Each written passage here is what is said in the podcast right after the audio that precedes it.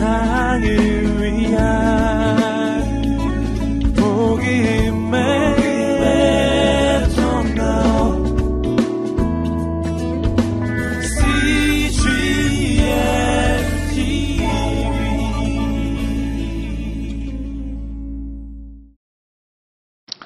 우리가 겪는 대부분의 실수는 성급하게 무엇인가를 이루어 보려고 할 때 일어납니다. 준비가 되지 않은 채 섣불리 어떤 성과만을 기대할 때 우리는 더 큰 실패를 경험하게 됩니다. 모세가 40세 애굽의 관원을 죽인 사건은 단순히 그의 감정적인 에, 분노, 충동에 의한 결과 이상의 의미가 있습니다. 그것은 모세가 자신의 스스로의 힘으로 무엇인가를 해보려고 했을 때 일어난 사건입니다. 그는 하나님의 뜻을 분명히 깨달았습니다. 그가 성인이 된 어느 날, 그는 하나님께서 자신을 애굽의 왕궁에 두게 하신 것, 그리고 자신을 통해 이스라엘 백성들을 구원하시는 일에 자신을 사용하실 것이라는 것, 그 하나님의 계획을 깨달았던 것입니다.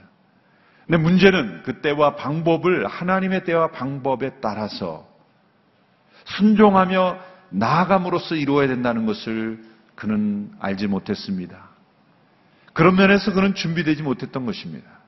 자신의 혈기, 자신의 방법, 자신의 행동, 자신이 생각하는 대로 이루어질 것을 그는 생각했던 것입니다. 하나님의 뜻을 아는 것만으로는 부족합니다. 그 뜻이 이루어지는 과정, 그 시기와 방법, 그 순간순간 까지도 하나님의 뜻에 합당해야 하는 것이죠. 모세는 자기 스스로 이스라엘 백성들의 구원자가 되려고 하는 그런 어리석음을 범했던 것입니다. 그 결과 그는 미디안 광야로 도망하는 도망자의 신세가 되었습니다. 애굽의 왕자로서의 삶에서 미디안 광야에서 양을 치는 그런 양치기로서의 삶으로 변화된 것입니다. 얼마나 급격한 변화입니까? 애굽의 궁정에서의 생활과 그 미디안 광야에서의 목자의 생활은 비교할 수 없을 만큼 차이가 있는 변화입니다. 하나님께서는 서두르지 않으십니다. 우리는 서두르지만 하나님은 결코 서두르지 않으십니다. 하나님께서는 모세를 준비시키되 애굽의 왕궁에서 40년 동안 그를 애굽의 모든 말과 학술을 익히게 하심으로 그를 준비시켰습니다. 그러나 그것만으로는 부족합니다. 세상적으로 보면 지도자의 자격을 다 갖춘 그런 모세라고 볼 수 있겠지만 하나님 보실 때에는 모세는 더 준비되어야만 했습니다. 하나님 모세의 실패를 통해서도 모세를 준비시키십니다. 그가 미디안 광야로 도망했을 때 하나님은 그가 광야에서 지내는 시간 동안을 또 다른 준비의 기간으로 삼으신 것입니다. 그래서 모세의 또 다른 40년은 하나님께서 광야에서 모세를 준비시키는 하나님의 광야 학교와 같은 역할을 했던 것입니다. 모세는 40년 동안 광야에서 하나님의 사람으로 준비되어 가야만 했습니다. 그토록 오랜 생활에 시간의 준비가 필요했을까요? 하나님께서 만일 모세에게 너가 이제 광야로 가서 40년만 잘 버티면 내가 너를 사용하겠다. 그렇게 미리 말씀해 주셨더라면 어쩌면 모세가 견디기 쉬웠을 것이, 것입니다. 그러나 하나님은 미리 말씀해 주지 않으셨습니다. 내가 너를 80세에 부를 테니까 40년간 잘 참어. 힘들더라도 그곳에서 잘 참어. 그렇게 하시고 광야로 보내신 것이 아니죠. 모세는 평생을 죽을 때까지 이제는 목자로서 양을 치는 인생으로 광야에서 살다가 죽을 것으로 생각했을지도 모릅니다. 우리가 때로 되돌아보면 내가 원치 않았던 기간, 내가 원치 않았던 어떤 삶이 바로 하나님께서 나를 준비시키시는 광야의 학교에서 나를 연단시키시고 하나님의 사람으로 준비시키는 과정이었다는 것을 뒤늦게 깨닫는 경우가 많습니다. 믿음이란 무엇입니까? 믿음이란 이렇게 정의될 수 있다고 생각합니다. 내가 그 모든 일을 다 겪은 후에 뒤늦게 깨달을 것을 미리 내다볼 수 있는 지혜. 이게 믿음이 아닐까 생각합니다. 그러나 그 믿음은 참 쉬운 것은 아닙니다. 많은 경우에 우리는 모든 일이 다 진행된 이후에야 아, 하나님께서 나를 훈련시키는 과정이시겠구나. 나를 준비시키는 그런 과정이었구나. 라는 것을 뒤늦게 깨닫는 경우가 훨씬 더 많은 것입니다. 하나님께서는 애굽의 40년의 준비 기간보다도 광야의 40년의 준비 기간을 더 중요하게 보셨습니다. 그 기간 동안 모세는 자기 자신이 아무것도 아니라는 것, 자신에게 있는 모든 자원이 어쩌면 하나님이 쓰시기에는 합당하지 않는 것이라는 것을 그는 철저히 깨달아야만 했을 것입니다.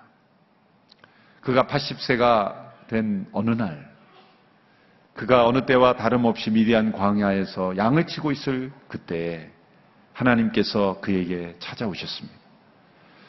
그의 눈앞에 이상한 광경이 펼쳐졌습니다. 그것은 떨기나무에 불이 붙었으나 타지 않는 것이었습니다. 오늘 본문 3절, 4절에 2절, 3절의 말씀을 우리 같이 한번 읽겠습니다. 2절, 3절 시작. 그곳에서 여호와의 천사가 떨기나무 가운데 타는 불꽃 속에서 모세에게 나타났습니다. 모세가 보니 떨기나무에 불이 붙어 있는데 타지는 않았습니다. 그래서 모세는 내가 가서 저 이상한 광경을 봐야겠다. 어떻게 떨기나무가 타지 않는 것일까? 라고 말했습니다. 자, 모세가 이상하게 여긴 것은 떨기나무에 불이 붙었다라는 것 자체가 아닙니다. 왜냐하면 이 떨기나무는 정확하게 말하자면 이 가시 덤불입니다. 가시 덤불. 아주 낮은 그 관목류의 가시 덤불. 광야에서 흔히 볼 수 있는 그런 가시 덤불입니다. 그 학자들의 기록에 의하면 여름 철에 그 뜨거운 그 태양의 열기 때문에 자연적으로 발화돼서 순간 그 가시덤불이 그 불이 붙어 소멸되어 있는 그런 현상들이 있다 그래요. 그러니까 광야에 오래 지낸 사람들은 그래서 잠깐 어떤 불이 붙었다는 것 자체가 희한한 환경은 아닙니다. 그런데 모세가 이것을 이상하게 광경을 붙은 것은 큰 불이 그 가시덤불, 떨기나무에 붙었으나 타지 않는, 소멸되지 않는 현상을 본 것이죠. 그래서 내가 가서 내가 이상한 광경을 보리라. 그리고 그 가시덤불 나무에게 가까이 간 것입니다. 하나님께서 때로 하나님의 사람을 부르실 때 이런 시각적 도구를 통해서 부르시죠. 아브라함에게는 하늘의 별들을 보여주시며 그 비전을 약속을 주셨죠.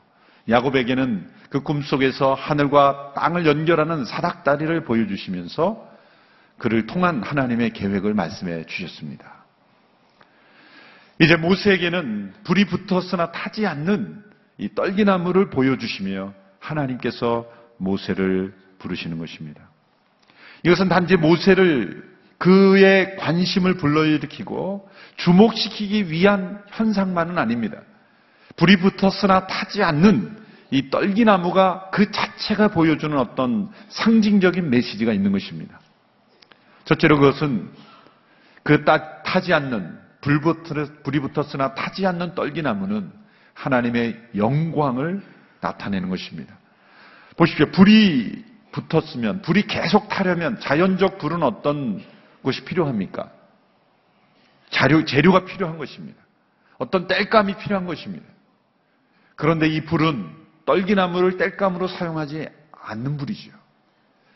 나무를 태움으로써 불을 계속 유지하는 그 다른 어떤 도움이 필요하지 않는 불입니다. 성경에서 하나님의 임재를 표현할 때 불로서 표현하는 경우가 많죠. 이스라엘 백성들을 인도하는 구름 기둥 가운데 불로서 임재하셨습니다. 불은 하나님의 임재의 상징입니다. 하나님은 스스로 존재하시는 분입니다. 그 어떤 인간의 도움, 어떤 누구의 도움도 필요 없이 스스로 존재하실 수 있는 그 하나님. 그 하나님의 영광을 모세에게 보여주신 것입니다. 모세가 하나님의 부르심을 받기 이전에 먼저 필요한 것은 하나님이 얼마나 영광스러운 분이신가. 그것을 먼저 보아야만 했던 거예요. 두 번째로 불이 붙었으나 타지 않는 떨기나무는 하나님의 복음을 우리에게 설명해 주고 있습니다. 이 불은 또한 하나님의 심판의 상징이죠. 성경에 보면 하나님은 소멸하시는 분이다. 소멸하시는 분이다.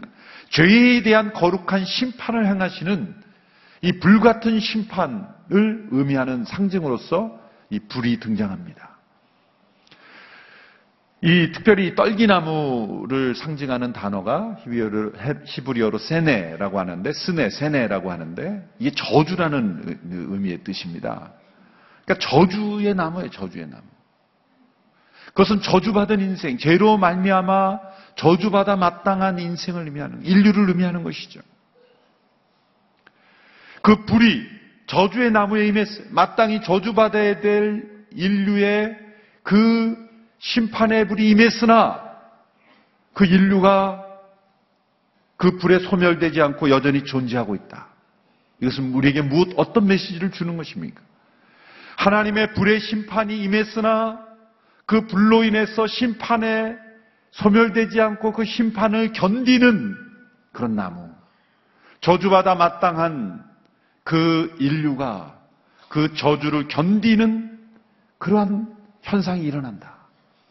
이것은 복음입니다. 이것은 은혜입니다. 왜 이런 현상이 일어날 수 있습니까? 그 저주를 대신 담당할 예수 그리스도, 하나님의 아들 성육신하신 예수 그리스도, 그분이 계시기 때문이에요.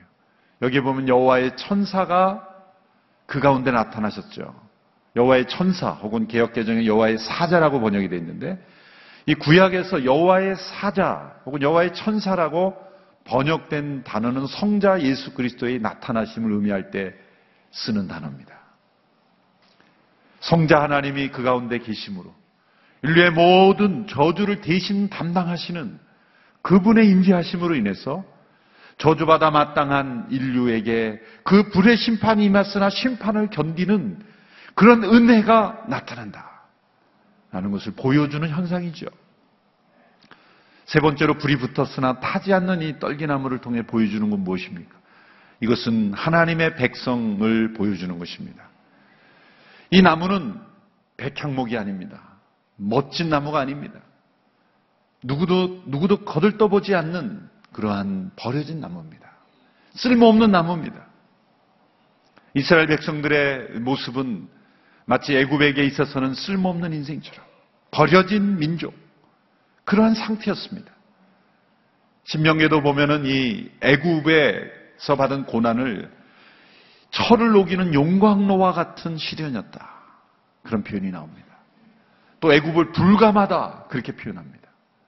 애굽에서 당한 시련은 불과 같은 시간, 시간 용광로에 같은 녹여지는 그런 뜨거운 그러한 시련이었다. 그러나 하나님께서 그들을 보존하시고 그 백성을 살리시고 그 백성과 함께 하심으로 그들이 여전히 존재하도록 만들었다. 그래서 이 세 번째 의미는 유대인들, 유대 민족들에게는 예수님을 믿지 않는 유대인들도 그런 해석을 받아들이죠. 우리는 애굽에서 불과 같은 시련을 받았으나 가시덤불과 같은 그런 가시 떨기나무 같은 우리 민족을 하나님이 보존해 주셨다. 라는 그러한 고백을 하게 되는 것이죠. 네 번째로 이 불이 붙었으나 타지 않는 떨기나무가 보여주는 메시지는 바로 그것은 하나님의 사역자를 보여주는 겁니다. 하나님의 사람, 하나님의 사역자. 자, 불이 붙었으면 타야 되는데 타지 않아요. 이것은 무엇을 보여주는 겁니까? 타지 않는 사역자. 번아웃 되지 않는, 타서 소멸되어 버리는 그런 사역자가 아니라 하나님의 임재 가운데 부르심을 받은 사역자들은 타지 않는 나무처럼 하나님의 불은 결코 우리를 태우는 불이 아니에요. 우리를 소멸시키는 불이 아닙니다. 우리를 써버리는 도구로 그렇게 쓰고 나서 버리는 하나님이 아니라는 거죠. 그러나 모세가 40세 때 자신의 열정으로, 자신의 비전으로, 자신의 계획으로 무엇인가를 해보고려 했을 때 그는 금방 타다 없어지는 소멸되는 나무처럼 그는 타버리고 말았던 거예요. 그는 번아웃 됐지. 소멸되어 버렸지. 애굽에서의 모든 40년의 인생은 순간 타다가 없어져 버리는 그런 인생이 되어버리고 말았어요. 그리고 그는 광야로 들어가고 도망갈 수밖에 없었어요. 그런데 이제 내가 80세 된 너를 다시 부를 때는 금방 타오르고 그 소멸되어 버리는 그런 나무가 아니라 불이 항상 붙어 있으나 타지 않는 번아웃 되지 않는 인생으로 내가 너를 사용하겠다.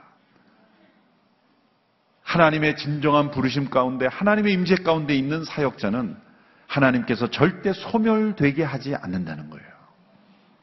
모세가 120세까지 쓰임을 받았죠. 그런데 모세의 마무리 인생을 평가는 그런 말씀 중에 이런 평가가 있습니다. 모세가 120세에 이제 하나님의 부르심을 받았으나 그가 눈이 흐리지 아니하였다. 눈이 흐리지 아니하였다. 이것은 어떤 것을 의미하는 메시지냐면 그가 지쳐서 포기했다는 게 아니에요. 그가 120세가 돼서 아, 나는 이제 지쳤어. 나는 이제 이 일 하고 싶지 않아. 나는 이제 지긋지긋해. 그리고 하나님 보실 때도 야 이제 넌 그만해야 되겠다 제발. 너 그냥 더 하면 사고 치겠다. 그래서 중단시킨 게 아니라는 겁니다.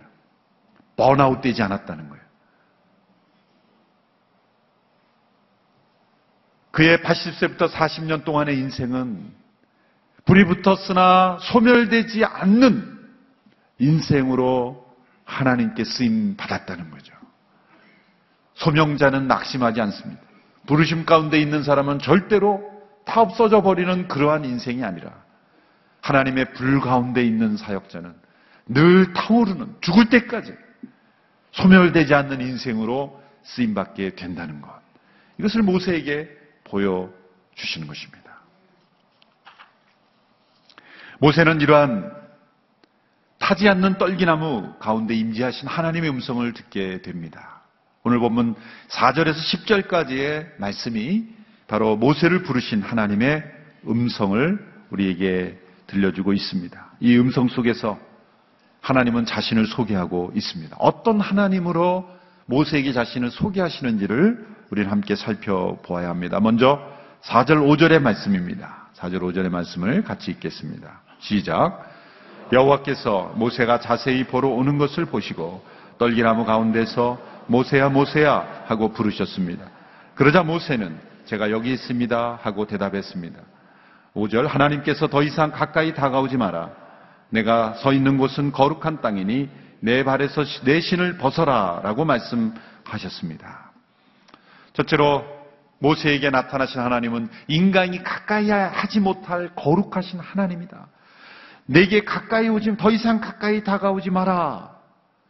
가까이 갈 수 없는 거룩하신 하나님이십니다. 그리고 모세에게 내 발에서 신을 벗으라. 내가 선 땅은 거룩한 땅이다. 우리가 하나님 앞에 나갈 때 그 하나님은 우리가 가까이 하지 못할 거룩한 하나님이십니다. 반드시 그 거룩한 하나님 앞에 나갈 때는 우리의 신을 벗어야 돼요. 신을 벗는다는 최고의 경외감의 표시입니다. 복종의 표시입니다. 순종의 표시입니다. 종들이 주인 앞에서 절대 순종을 맹세할 때 나는 종이고 당신은 주인입니다. 내 인생은 내 인생이 아닙니다. 내 인생은 당신의 것입니다. 당신이 뜻하는 바는 무엇인지 나는 그대로 할 의지와 그런 용의가 있습니다. 순종을 맹세합니다. 할 때 신을 벗는 거예요.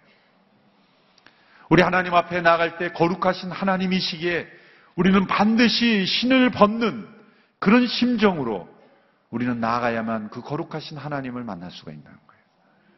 이제 모세에게 주어지는 것은 요구되는 것은 한 가지입니다. 그 거룩하신 하나님 앞 가까이 하지 못할 그 하나님 앞에 설 때 반드시 신을 벗어라. 이제는 내 인생을 내가 주도하는 인생이 아니라 철저하게 나에게 순종하고 복종하고 따라가는 그런 인생. 그런 인생이야. 이 되어야만 쓰임 받을 수 있다는 것을 말씀해 주고 계신 거예요. 그런데 두 번째 하나님께서 말씀하신 자기 소개를 보면 놀랍습니다. 가까이 하지 못할 거룩하신 하나님이신데 두 번째로 자신을 소개할 때는 6절에 보십시오. 그런 인간과 관계를 맺으시고 언약을 맺으시는 하나님이심을 소개하고 있습니다. 3장 6절의 말씀을 같이 읽습니다. 시작. 그러고는 나는 내 조상의 하나님, 곧 아브라함의 하나님, 이삭의 하나님, 야곱의 하나님이다라고 하셨습니다. 그러자 모세는 자기 얼굴을 숨겼습니다. 모세는 하나님을 보기가 두려웠기 때문입니다. 두 번째로 자신을 소개하실 때, 첫 번째는 가까이 다가갈 수 없는 거룩한 하나님이라고 소개했죠. 그런데 그 하나님께서 어떤 인간의 하나님이라고 자신을 소개하십니다. 내 조상의 하나님, 아브라함의 하나님, 이삭의 하나님, 야곱의 하나님이다.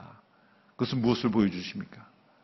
가까이 하지 못할 거룩하신 하나님께서 먼저 인간에게 가까이 오셔서 그들에게 약속을 주시고 그 약속을 행하심으로 그들의 하나님이 되어주시는 분이시라는 거예요.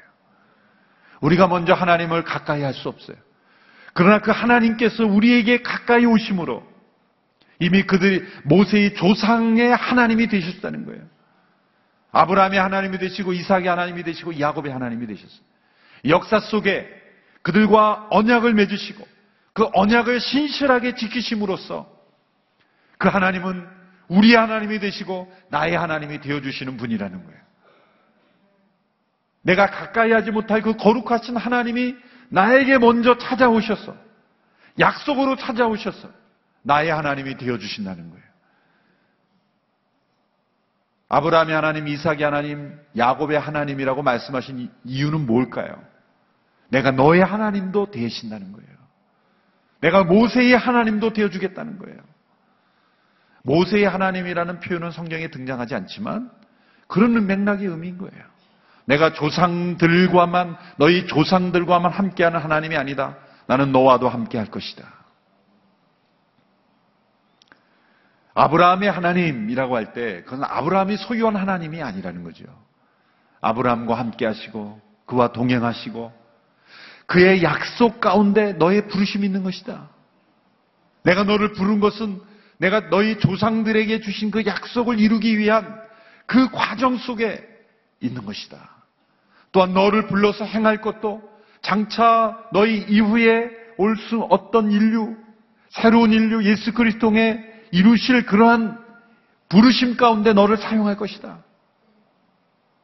가까이 하지 못할 거룩하신 하나님은 인간 속에 들어오셔서 그 인간과 언약으로 관계를 맺으시는 하나님이시다. 그것을 설명하는 거예요. 세 번째는 거기서도 나아갑니다. 세 번째 자신을 소개하시는 하나님은 그 인간 속에 내려오셔서 그 고통 속에 있는 백성을 구원하시고 인도하시는 하나님이심을 소개하고 있어요. 7절에서 10절의 말씀을 우리 같이 한번 읽어보겠습니다. 7절에서 10절 시작. 여호와께서 말씀하셨습니다. 내가 진실로 이집트에 있는 내 백성들의 고통을 보았으며 그들이 감독관들 때문에 울부짖는 소리도 들었다. 나는 그들의 고통을 잘 알고 있다. 그래서 내가 내려온 것이다. 내가 그들을 이집트 사람들의 손에서 구해내고 그 땅에서 그들을 이끌어내어 아름답고 넓은 땅, 젖과 꿀이 흐르는 땅, 곧 가나안 족속과 헷 족속과 아모리 족속과 브리스 족속과 히위 족속과 여부스 족속의 땅으로 인도할 것이다. 이제 이스라엘 백성들의 울부짖는 소리가 내게 들렸고 이집트 사람들이 그들이 억압하는 것을 내가 보았다. 그러니 이제 너는 가거라. 내가 너를 바로에게로 보내 너로 하여금 내 백성 이스라엘 자손을 이집트에서 이끌어 내게 하실 것이다. 여기 동사가 많이 나옵니다. 하나님의 행동을 표현하는 동사들을 주목하십시오. 7절에 내 백성의 고통을 보았다. 울부짖는 소리도 들었다. 그들의 고통을 잘 안다. 8절에 내가 내려온 것이다. 내가 이집트 사람들의 손에서 구해내고 내가 너를 이 땅으로 인도할 것이다. 9절에 울분 소리가 들렸고 내가 보았다. 그리고 내가 너로 하여금 이끌어내게 할 것이다. 이 많은 동사가 집약되어 있어. 하나님은 보았고 들으셨고 알고 계시고 그뿐만 아니라 내려오시고 그들을 구원하시고 그들을 인도하시고 이끌어낼 것이다. 행동하시는 하나님. 저 우리가 가까이 하지 못할 거룩하신 하나님은 인간에게 임재하셔서 그들과 약속을 맺으시고 언약을 지키십니다. 그뿐만 아니라 그 하나님은 내려오심으로 내려오셔서 고통받는 그 백성들을 구원하시고 이끌어내시는 거예요. 보시고 주목하고 아시고 그리고 그들을 구원하시는 행동하시는 하나님. 그래서 가장 중요한 단어는 내려오셔서 구원하신다는 단어. 내가 내려온 것이다. 저 하늘 위에 보이지 않는 그 하늘에 계신 하나님은 하늘에 계셔서 우리를 구원하시는 분이 아니에요. 그 하나님은 신의 산으로 내려오십니다. 신의 산으로 내려오신 하나님은 그 백성들과 함께 장막 가운데 거하십니다. 그 장막 가운데 거하신 하나님은 임마누시 하나님은 우리 속까지 거하신 분이에요. 성령 하나님의 임재하심으로 하나님은 내려오시는 하나님이세요. 내려오시는 하나님. 왜 그렇습니까? 우리가 하나님 앞에 먼저 가까이 나아가고자 해도 가까이 할 수 없는 분이에요. 우리 인간의 힘으로는 하나님을 가까이 할 수 있는 거룩하신 하나님이기. 그 하나님이 언약을 통해 내려오시고 또 우리 가운데 내려오셔서 우리를 구원하시는 이 모세에게 주신 이 부르심 가운데 왜 이 내려오셔서 구원하신 단어가 표현됐을까요? 모세를 통해서는 일시적으로 내려오셔서 그 백성을 구원하셨지만 장차 오실 예수 그리스도 성육신하신 예수님은 이 땅에 온전히 내려오셔서 우리를 구원하시는 메시아가 되시는 거예요. 모세를 통해 출애굽하시는 역사는 장차 예수 그리스도를 통해 우리를 죄 가운데 있는 우리들을 우리 죄 가운데 있는 우리의 고통을 들으시고 아시고 보시고 내려오셔서 우리를 죄로부터 구원하셔서 안식 가운데로 인도하여 이끌어내시는 예수 그리스도. 그분의 사역을 미리 보여주시는 사건이기 때문에 모세에게 이러한 부르심을 설명하신 거예요. 하나님께서 모세를 부르실 때 모세를 사용하시기 위해 하나님께서 어떤 분인가를 먼저 보여주셨어요. 하나님의 부르심을 받는데 가장 중요한 것은 내가 어떤 능력이 있는가, 내가 어떤 자질이 있는가, 나의 자원은 무엇인가, 나는 누구인가? 그거보다 더 중요한 것은 나를 부르신 하나님이 어떤 분이신가? 하나님이 부르셨다면 하나님은 그 부르심대로 온전히 행하실 것이기 때문입니다. 그것을 먼저 깨닫고 확신하는 것이 더 중요해요. 그 그리고 그 하나님 앞에 신을 벗고 그 하나님의 말씀이라는 순종하겠다는 결단이 있을 때, 그 부르심 가운데 순종할 때 하나님께서는 그 부르신 사람을 통해 위대한 일을 이루실 것이라는 것입니다. 오늘 이 모세를 부르신 그 하나님이 얼마나 위대하신 하나님이신가, 얼마나 거룩하신 하나님이신가, 그러나 동시에 얼마나 내려오시는 하나님이신가, 얼마나 우리 가운데 낮아지시는 우리를 구원하시는 하나님이심을 우리는 함께 살펴보았습니다. 이제 장차 모세를 부르셔서 위대한 출애굽 역사를 이루실 것입니다. 하나님은 우리 가운데 내려오신 하나님이십니다. 그 하나님을 우리가 맞이하며 그 하나님 앞에 온전히 순종하는 우리 모두가 되기를 주님의 이름으로 축원합니다. 기도하겠습니다. 우리가 가까이 하지 못할 거룩하신 하나님 그분이 우리 가운데 내려오셔서 우리를 구원하시고 우리를 인도하신 은혜를 감사합니다. 성육신하신 예수 그리스도의 그 임재하심으로 우리가 구원 얻었고 날마다 우리와 동행하시며 우리 안에 살아계시는 성령 하나님의 임재하심으로 우리가 인도함을 받게 되었습니다. 우리 스스로 무엇인가를 해보려는 모든 생각을 내려놓고 우리 안에 역사하시는 하나님의 인도하심을 따라 순종하는 우리 모두가 되게 하여 주옵소서. 이 시간 우리의 신을 벗고 주님 앞에 엎드립니다. 우리는 주님의 종입니다. 주님의 도구로만 온전히 쓰임 받는 우리 모두가 되게 하여 주옵소서. 예수님의 이름으로 기도합나이다. 아멘.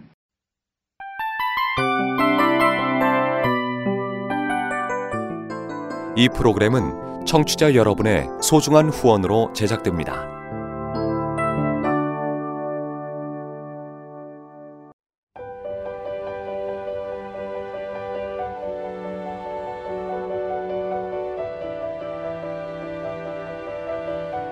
세상에는 수많은 교회들이 있지만 더 깊이 있는 말씀 강해를 찾기 위해 크기로만 교회를 선정하지 않습니다.